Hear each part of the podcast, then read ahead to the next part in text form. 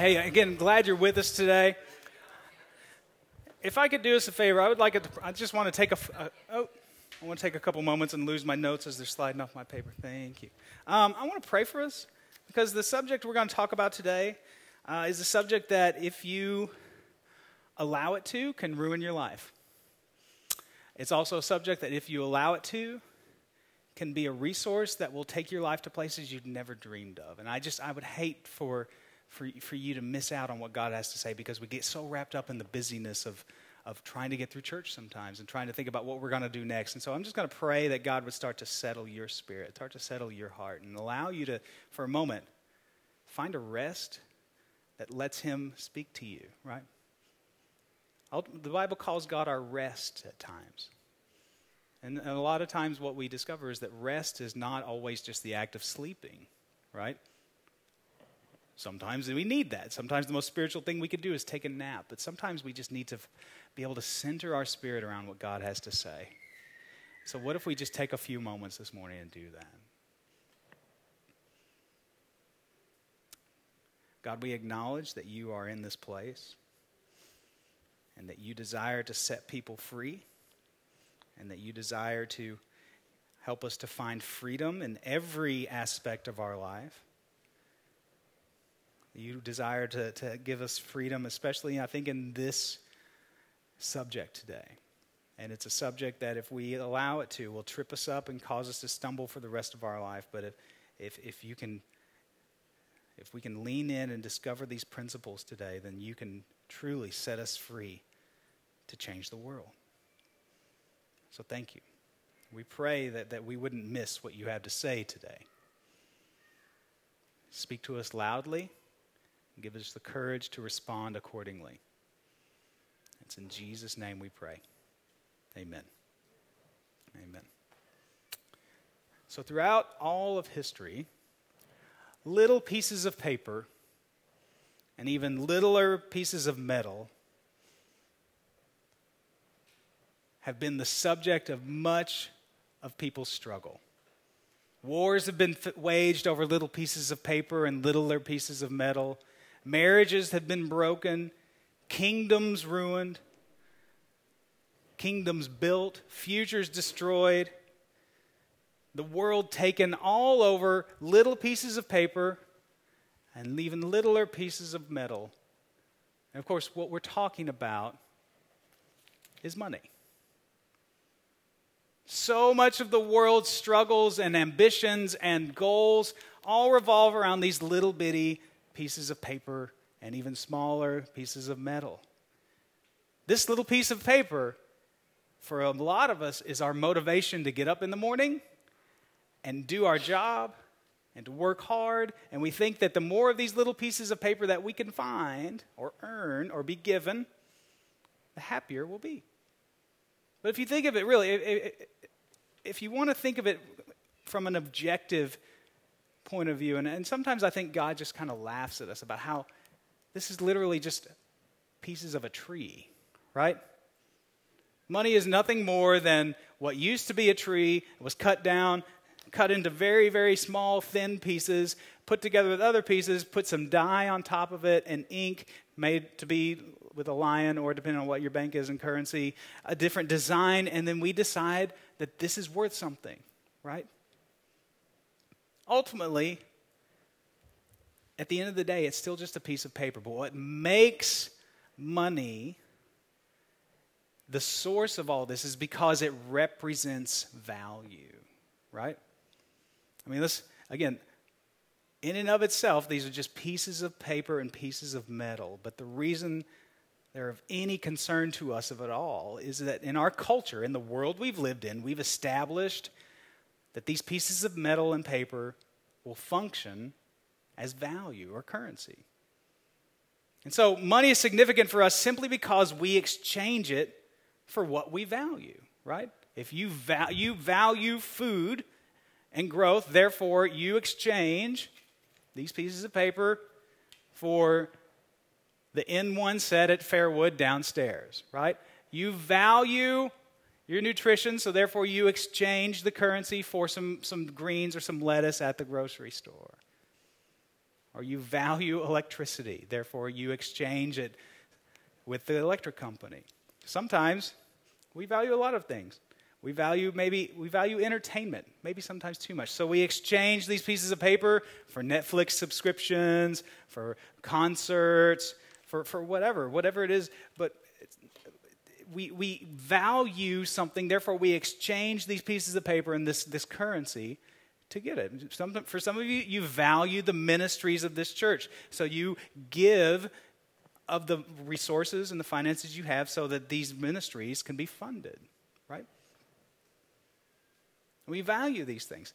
And, and ultimately, I think what, what God has done, God, I, I, believe God has allowed money and currency to be used in the way it, uh, it is today as really a means for a spiritual barometer to us. Some people believe that, that finances and money are only here to trip us up and to cause us to stumble and cause us to fail and get into debt, and it's just a, a, a tool that Satan uses to trip us up.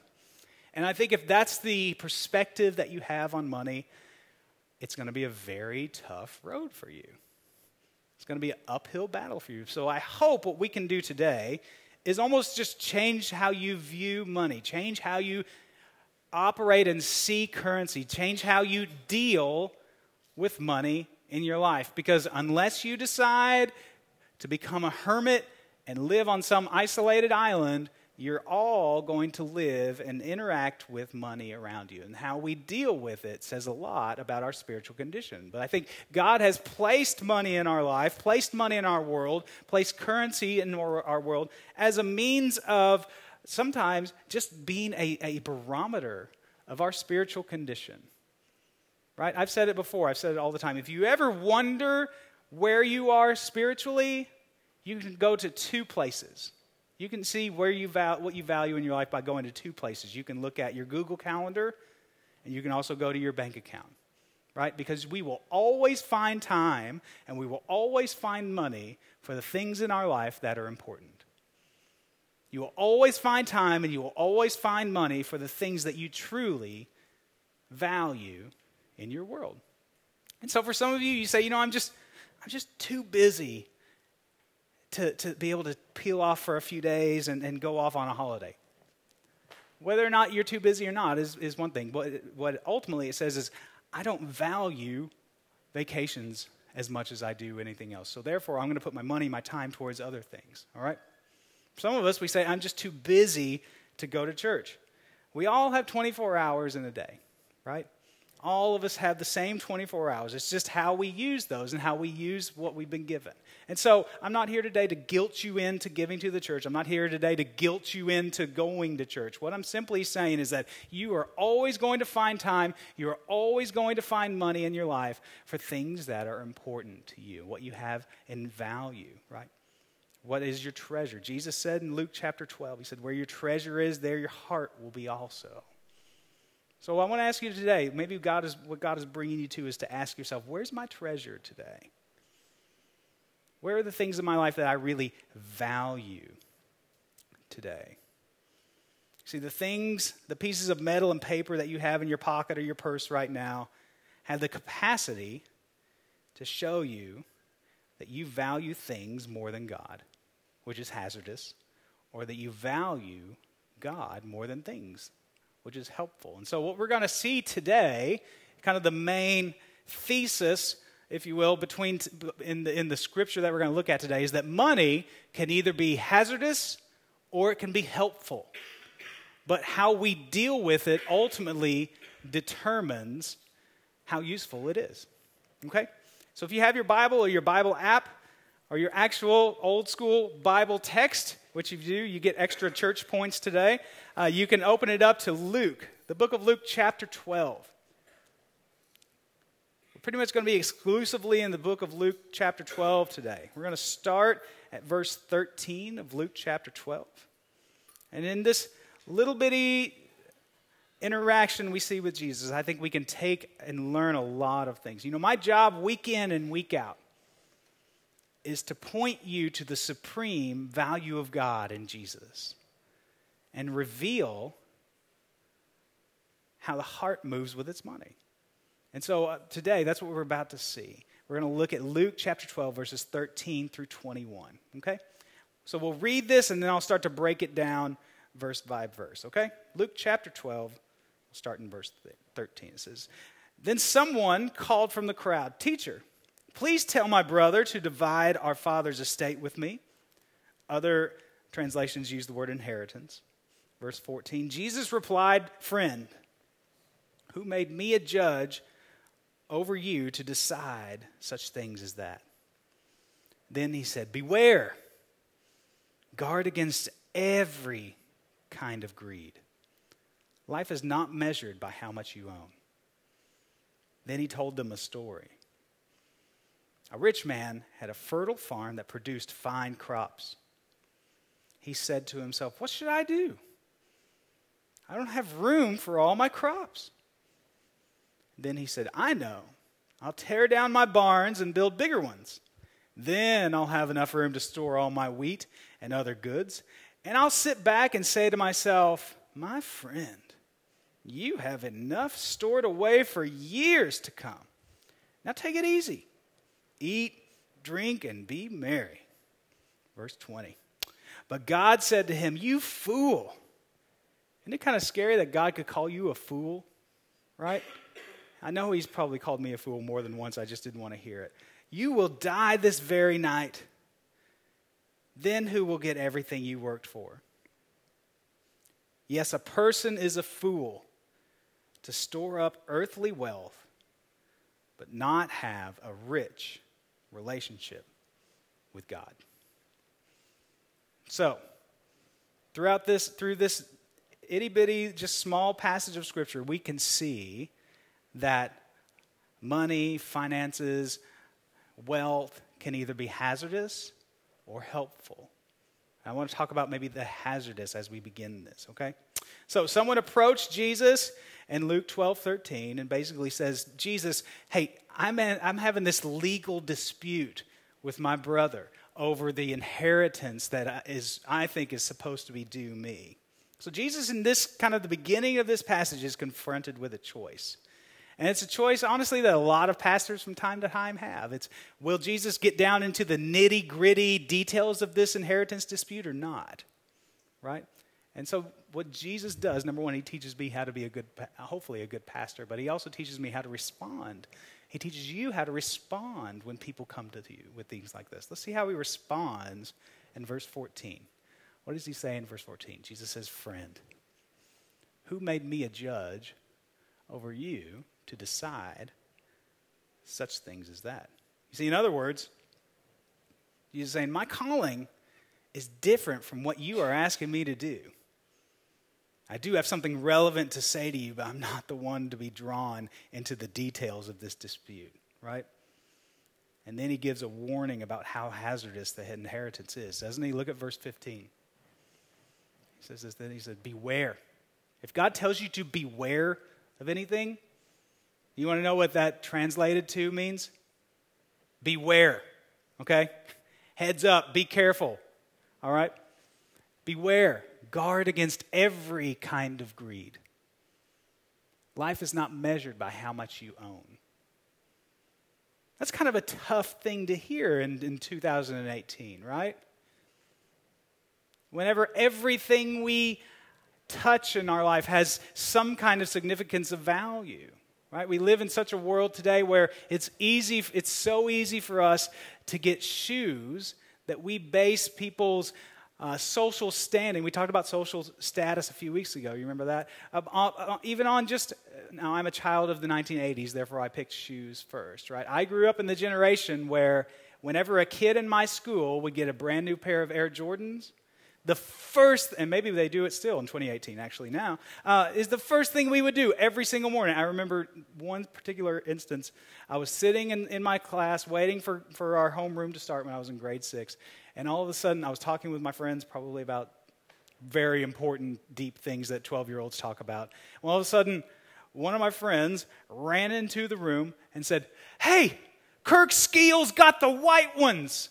And instantly, every single boy in that class knew exactly what they were talking about. We all stood up, rushed out of the room, ran into Mrs. McNair's room right next door to where Kirk Skeels was sitting in his chair, arms behind, fingers crossed behind his head, legs crossed, and an entire group of 12 year old boys were circling around him, just staring and ogling his brand new white Air Jordans, right? And for about 10 minutes, Kirk Skeels was the most popular kid at Root Elementary School because he got the pair that everybody wanted and nobody could find. But we place value on things like that. Think about it this way back in the 1100s, 1200s, 1300s, you couldn't just go to a marathon sports and buy a pair of shoes. If you needed a pair of shoes, somebody had to make them. You had to figure out how to make them, which meant you had to kill an animal to get the skin that the shoes were wrapped in. Like it was such a more arduous process, but because of the convenience that we live in today, it's so much easier for us to show our wealth off, isn't it? It's a little bit too convenient. And so, what Jesus is saying, I think Jesus knew how easy it would be for us to get shoes and Air Jordans today. Therefore, he gave not only this man this warning back in the third century, I think his words were to him, and then the story we're about to see are for all of us. Mean, ultimately, we're all the audience in this interaction, this story, right? And so Jesus is saying, be careful and guard against shoe greed, car greed, phone envy, right? makeup greed, holiday greed. Be careful against every kind of greed. Life is not measured by what kind of phone you own. Life is not measured by your white Air Jordans, right? Life is not measured by your bespoke suits or your Brooks Brother ties. Let's see what Jesus is going to say our life is measured by. Because if Jesus is going to tell us that's not what it's all about, you know he's going to tell us eventually what it is all about, right? Jesus is never wanted to make us question. So let's, let's continue on. You see, what he sees is this man losing his grip on his portion of his inheritance, and he sees him. He sees in him some evidence of that hazard. And so, you know, there's a, there's a different interaction throughout the, the, the books of the gospel. And in Matthew chapter 13, Jesus refers to this as the deceitfulness of riches. You see, this inheritance that this man was chasing was lying to him. And this is why money can be so hazardous at times. It lies to us, it tries to deceive us, right? I've often heard it say that money makes a f- terrific servant, but a horrible God. Money makes a terrific servant, but a horrible God. What was this money trying to lie to him? What was it saying to this man in this interaction? It was saying a lot. Let me just read to you a few things. It was saying, if you lose me, you lose a very large part of your life. If you lose me, you lose what life can be for you. I am your life. How many of you have ever, maybe never, I hope that this money has never actually talked to you. If so, we have some mental health professionals in our church that would be more than happy to help you. Money doesn't talk, okay, audibly to us. But a lot of times that's what the, the message is, isn't it? That's what the message that money kind of tells us is. But in other words, basically, Jesus is saying in verse 15 here, he's saying, don't listen to the lie of money. Don't believe this hype. Don't buy into greed. Ultimately, what Jesus is telling us to do, and what Jesus is telling this man to do, is I want you to act contrary to your very nature as a person. Right?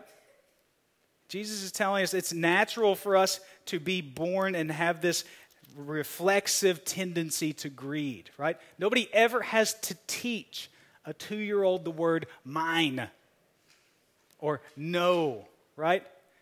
I've never seen a parent teach a two year old, no, no, no, you're supposed to keep this. This is yours. no, because it's in our nature to try to accumulate as many things that are ours as we can. right? Our natural tendency is to gravitate towards every kind of greed. But what Jesus is saying is that if you don't value me and treasure me, you're going to fall into this trap. You're going to fall into this trap, and it's a lie.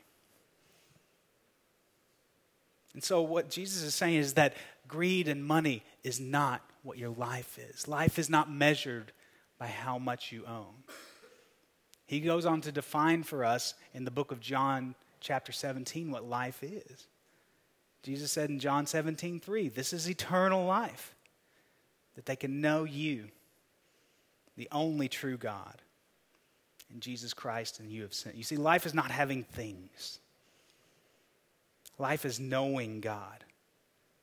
And so now Jesus is coming to that. That's where you can kind of see where this is moving towards. That's when he starts to tell them, tell them this parable. Not just telling them, again, he tells it to us. Look at verse 16. Verse 16 says, Then he told them a story. A rich man had a fertile farm that produced fine crops. And I want to get something out there right now. It is not a bad thing when your land produces plentifully. Okay? It is not a bad thing when your business prospers. It is not a bad thing when you are given a pay raise and a promotion. It is not a bad thing whenever you are taken care of financially in your employment. It's not. Too often, it, it, we, we, we tend to maybe think of that, but what I want us to see is that ultimately, this man, a few verses later on, is not called a fool for being a productive farmer. He's not called a fool by God himself because he is a he practices proper agricultural practices. Right?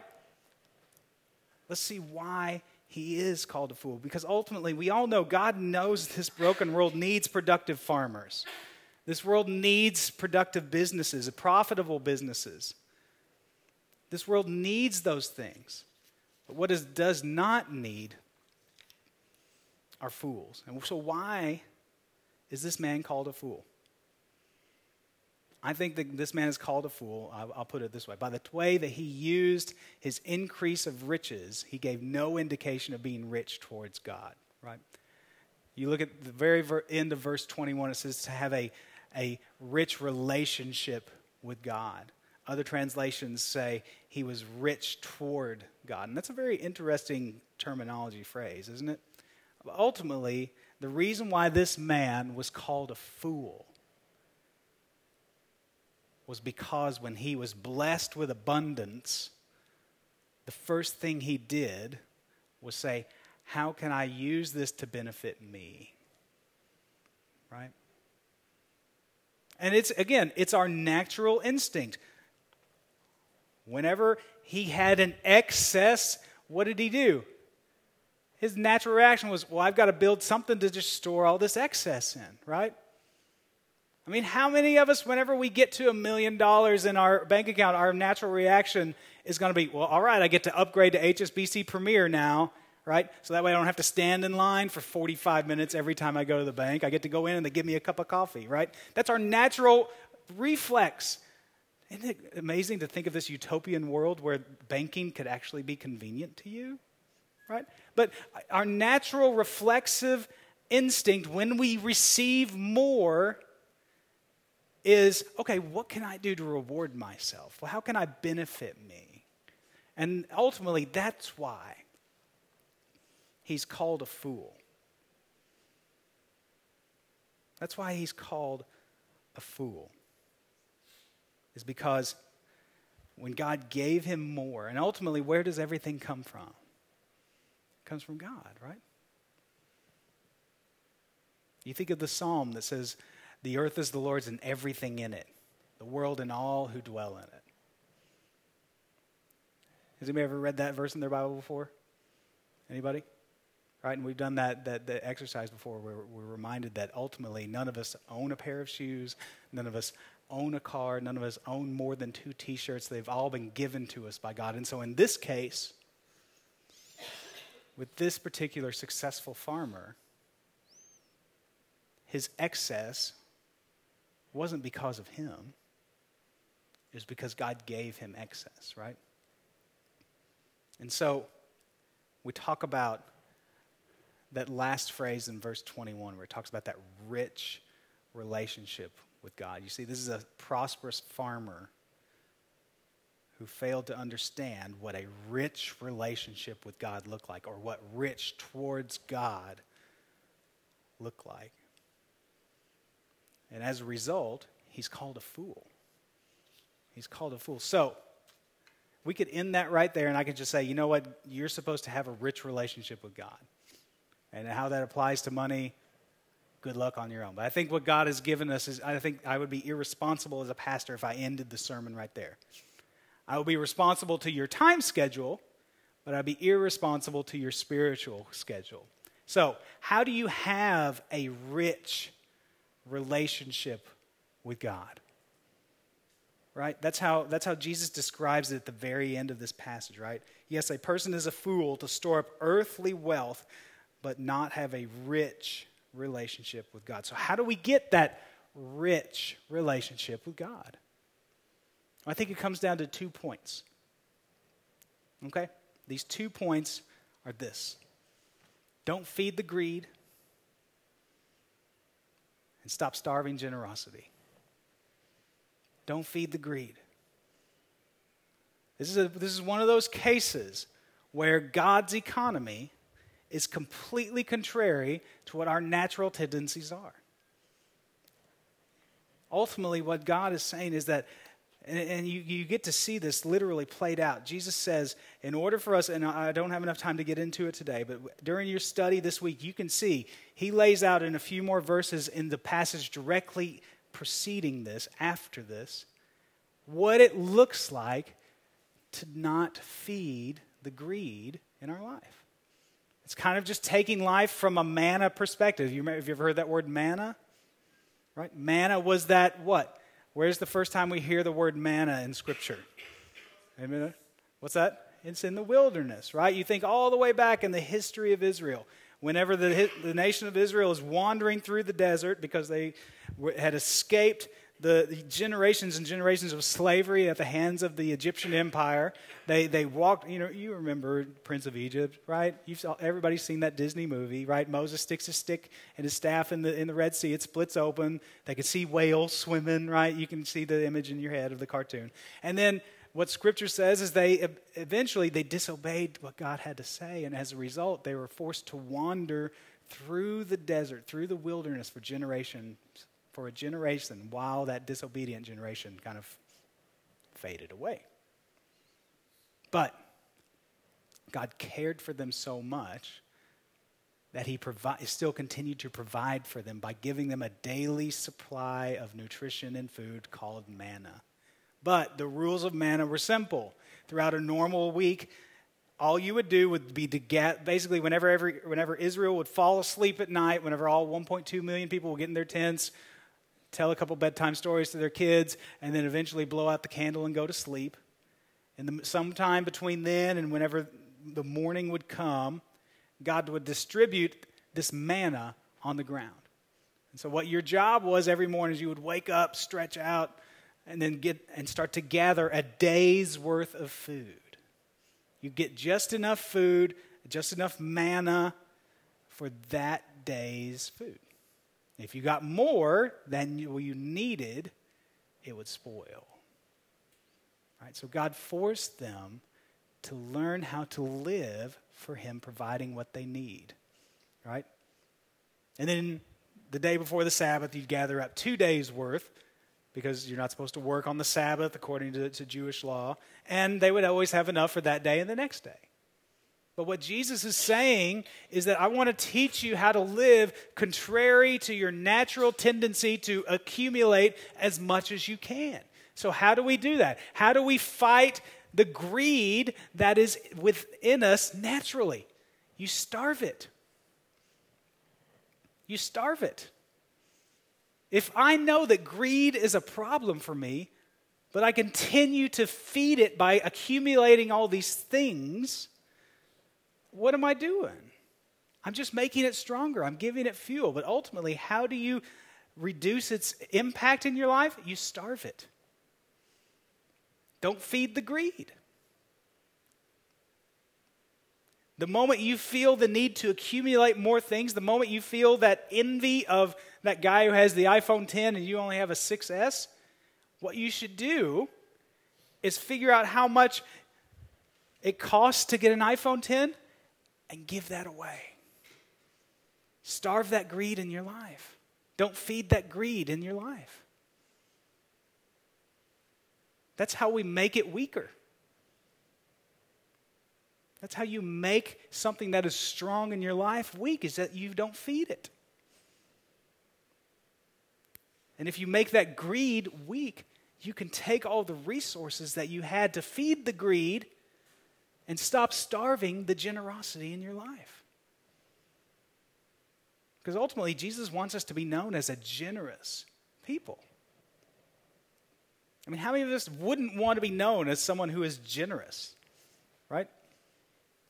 Generosity is not a negative character trait, is it? Man, I just I don't like hanging out with Tim at all. He just always buys me lunch. Right?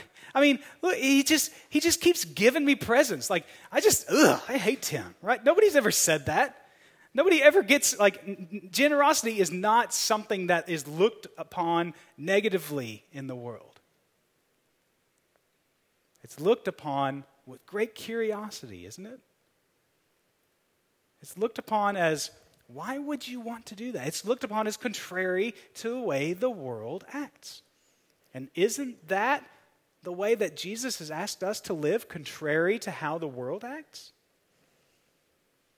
And isn't generosity kind of the simplest, tangible way that you can love the people around you? I mean, l- let me ask you this. When I walk through Wan Chai or when I walk from the train in Kowloon Tong to Festival Walk, and there's always one or two or three people on the side of the road or on the side of the sidewalk who are begging. What's a way that I can, t- the simplest way that I can tangibly love that person like Jesus has asked me to do? Isn't it just to give what I have to them? Isn't it? I mean, we are called to share the gospel, right? That's the job of the Christian. That's the job of the follower of Christ. Does anybody know what the word gospel means? It doesn't, by the way, it doesn't mean spiritual laws. What does the word gospel mean? It means good news. Sam, let me ask you a question, all right? I'm totally going to set you up, and I hope you, you I'm going to tee you up, and I hope you hit a home run, okay? Say Sam is a beggar, Sam's down on his luck, and Sam has tried everything he can to make a living for himself, and ultimately he's just had to, at the end of the day, swallow his pride and sit on the side of the road and say, I just, I'm going to have to ask total strangers for money. All of his pride, all of his self respect is gone.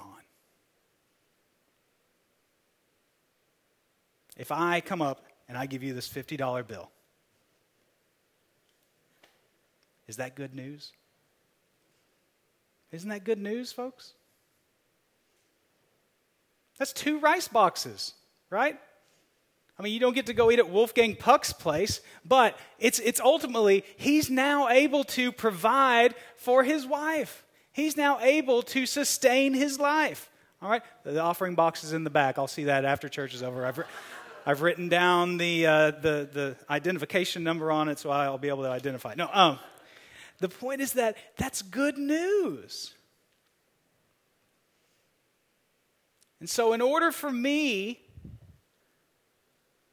to have a life that is rich in my relationship with God, rich toward God, it's got to be contrary to how the rest of this world operates, how I by my own default nature, operate.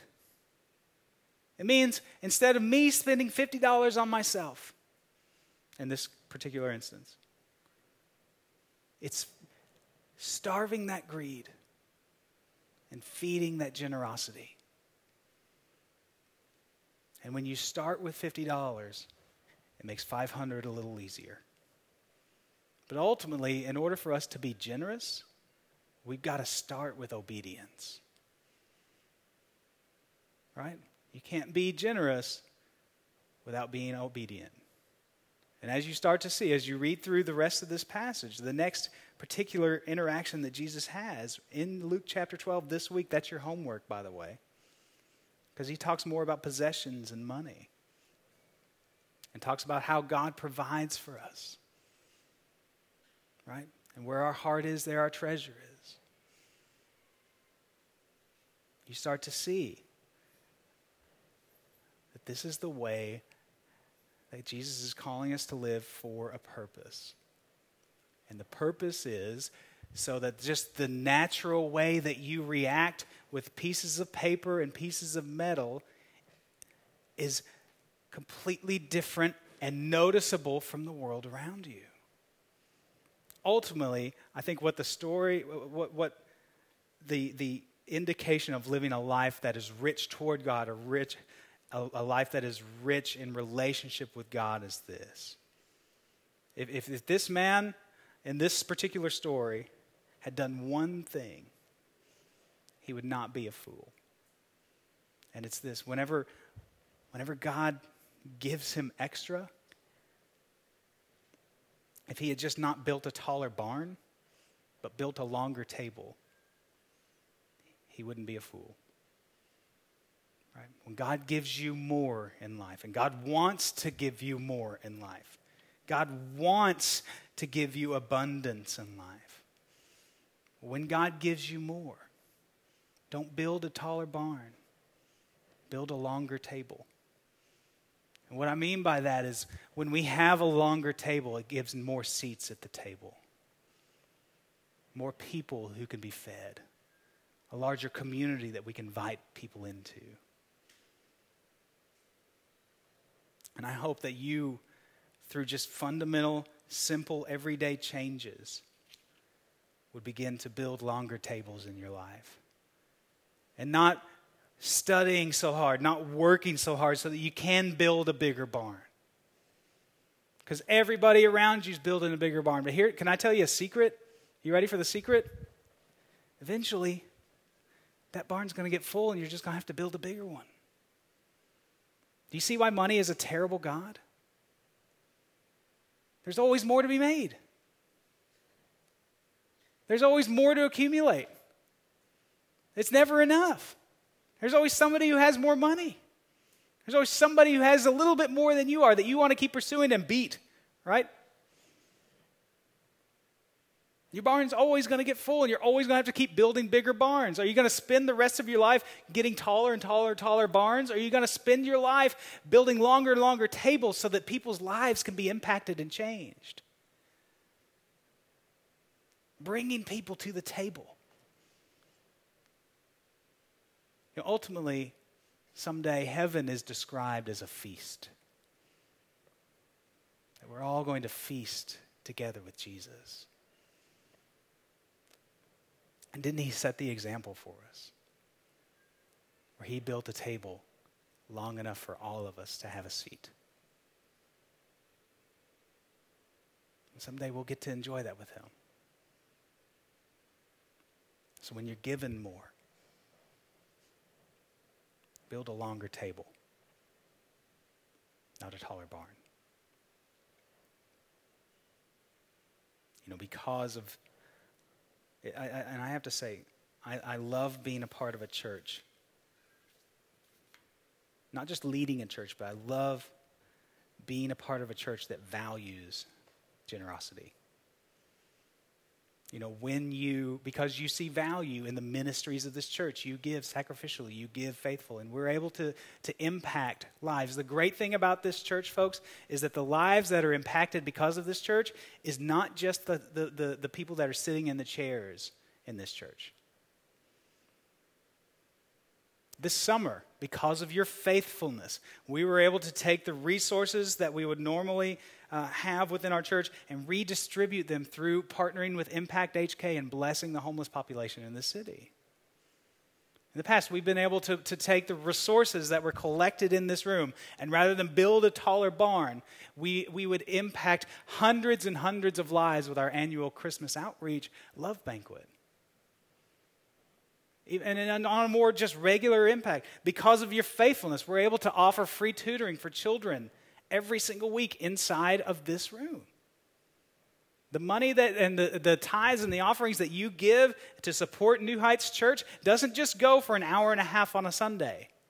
It goes towards making Hong Kong a better place to live for hundreds of thousands and millions of people. And we do that in just simple, tangible ways. This week, because you gave to New Heights Church, we were able to tangibly bless and serve almost 200 faculty members of International Christian School by donating graham crackers, marshmallows, and chocolate for International S'mores Day. All right? I know that sounds completely silly, but you have no idea how many people were thankful and came up to me and said, You know what? Thank you so much. I really needed a s'mores today. And uh, maybe for some of you, you don't know what a s'mores is.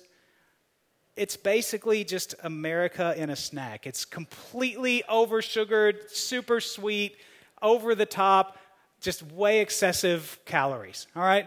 It's a graham cracker, a roasted marshmallow, and melted chocolate in a sandwich, okay? It's absolutely the most unhealthy thing you could eat probably in your life, but I, I equated it this way. If you grew up in Hong Kong, spent your entire formative years in Hong Kong, and then moved overseas to go work at a school, and you're adjusting to a new culture, you're adjusting to a new job culture, you're adjusting to a new city. Everything is new to you, everything's uncomfortable. And then all of a sudden, one day, somebody brings you a hot, big, warm bolo bao, right? A pineapple bun. Like, uh, that's your childhood, isn't it? Isn't that tangibly bringing someone a little bit of comfort? That's what you did, folks. I mean, you increased people's waistlines, yes, because you gave them an absolutely unhealthy snack, but you were able to make life feel normal for people and just tangibly bless and love them. And I'm thankful that I get to be a part of a church that does that on a regular basis. So thank you, New Heights Church. When you give, it doesn't just affect a 75 minute worship service, it affects life for a greater audience out here and that's building a longer table. So thank you. And the more you give, the longer our table can get. The more I give, the more sacrificial I give to this church, I know the longer my table can get. Right? And ultimately, I don't want to be I don't want God to call me a fool one day. As the pastor of this church, I'm more accountable for this church than anybody else. That's just that's the burden that, that, that I, I carry that God has called me to, to carry. And someday God's going to ask me, What did you do with what I gave you? And I don't want to say we had a really great 75 minutes, but we didn't really impact our city. What's the point, right? I want to be able to say, you know what? I think we were really, really, really good at building longer tables at New Heights Church. And I think you are. I think we're, get, we're becoming a church that's building longer and longer tables and inviting more and more and more people to the meal, right? And inviting people into that feast. So thank you.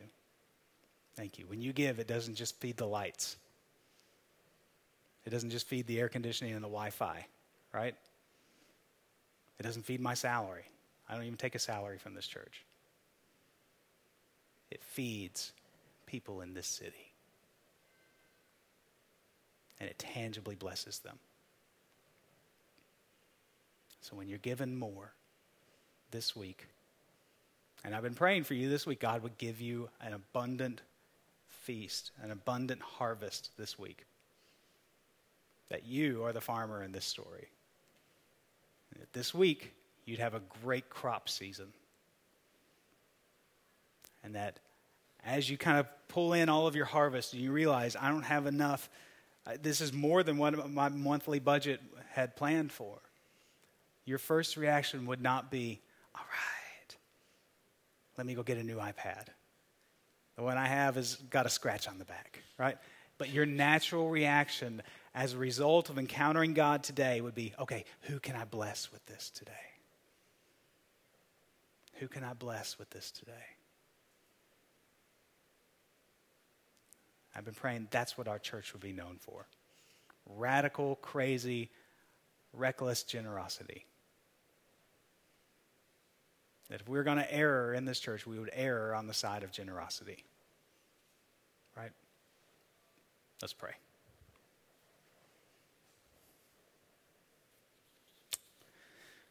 Jesus, thank you that thank you that you challenge us with your words and the way that you live to live lives that are in full manna style dependence on you. That you don't call us to be irresponsible and not work hard for everything that we need, but you call us to work for as hard as we can for the benefit of others as well. And so, God, I pray that you'd show us ways that we can build longer tables in our lives and in this church this week so there'd be no, more seats available at the feast. We would have the opportunity to invite people to a seat at the table this week. That we would take the good news with us in tangible, easy ways. That we would bless people this week. I pray that God, we would all have the opportunity, have the courage, and have the obedience to bless two people in tangible ways this week, however that is. That God, you you would, you would extend the reach of this church as we extend our generosity into this city. And as we extend our generosity, we extend your kingdom. It's a kingdom of kindness and of generosity and of sacrifice and of unconditional love. So, God, help us this week to build longer tables and not taller barns. I pray that you'd bless all of us this week. I pray you'd bless every single person with radical generosity. That we would stop feeding the greed. And That we would stop starving generosity in our life. We would flip it. That God, we would begin to feed generosity in our life. And we would starve the greed that is naturally there. Help us next week to come back and say, I'm a little bit more generous than I was last week. And then the next week we show up and say, my greed is just a little bit more starved. It's a little bit more starved. Every day we take steps towards who you want us to be. Every day we take one or two steps towards the people you desire for us to be. As we navigate hard, difficult things like money in our life, we would turn to you to be the one who guides us. Thank you.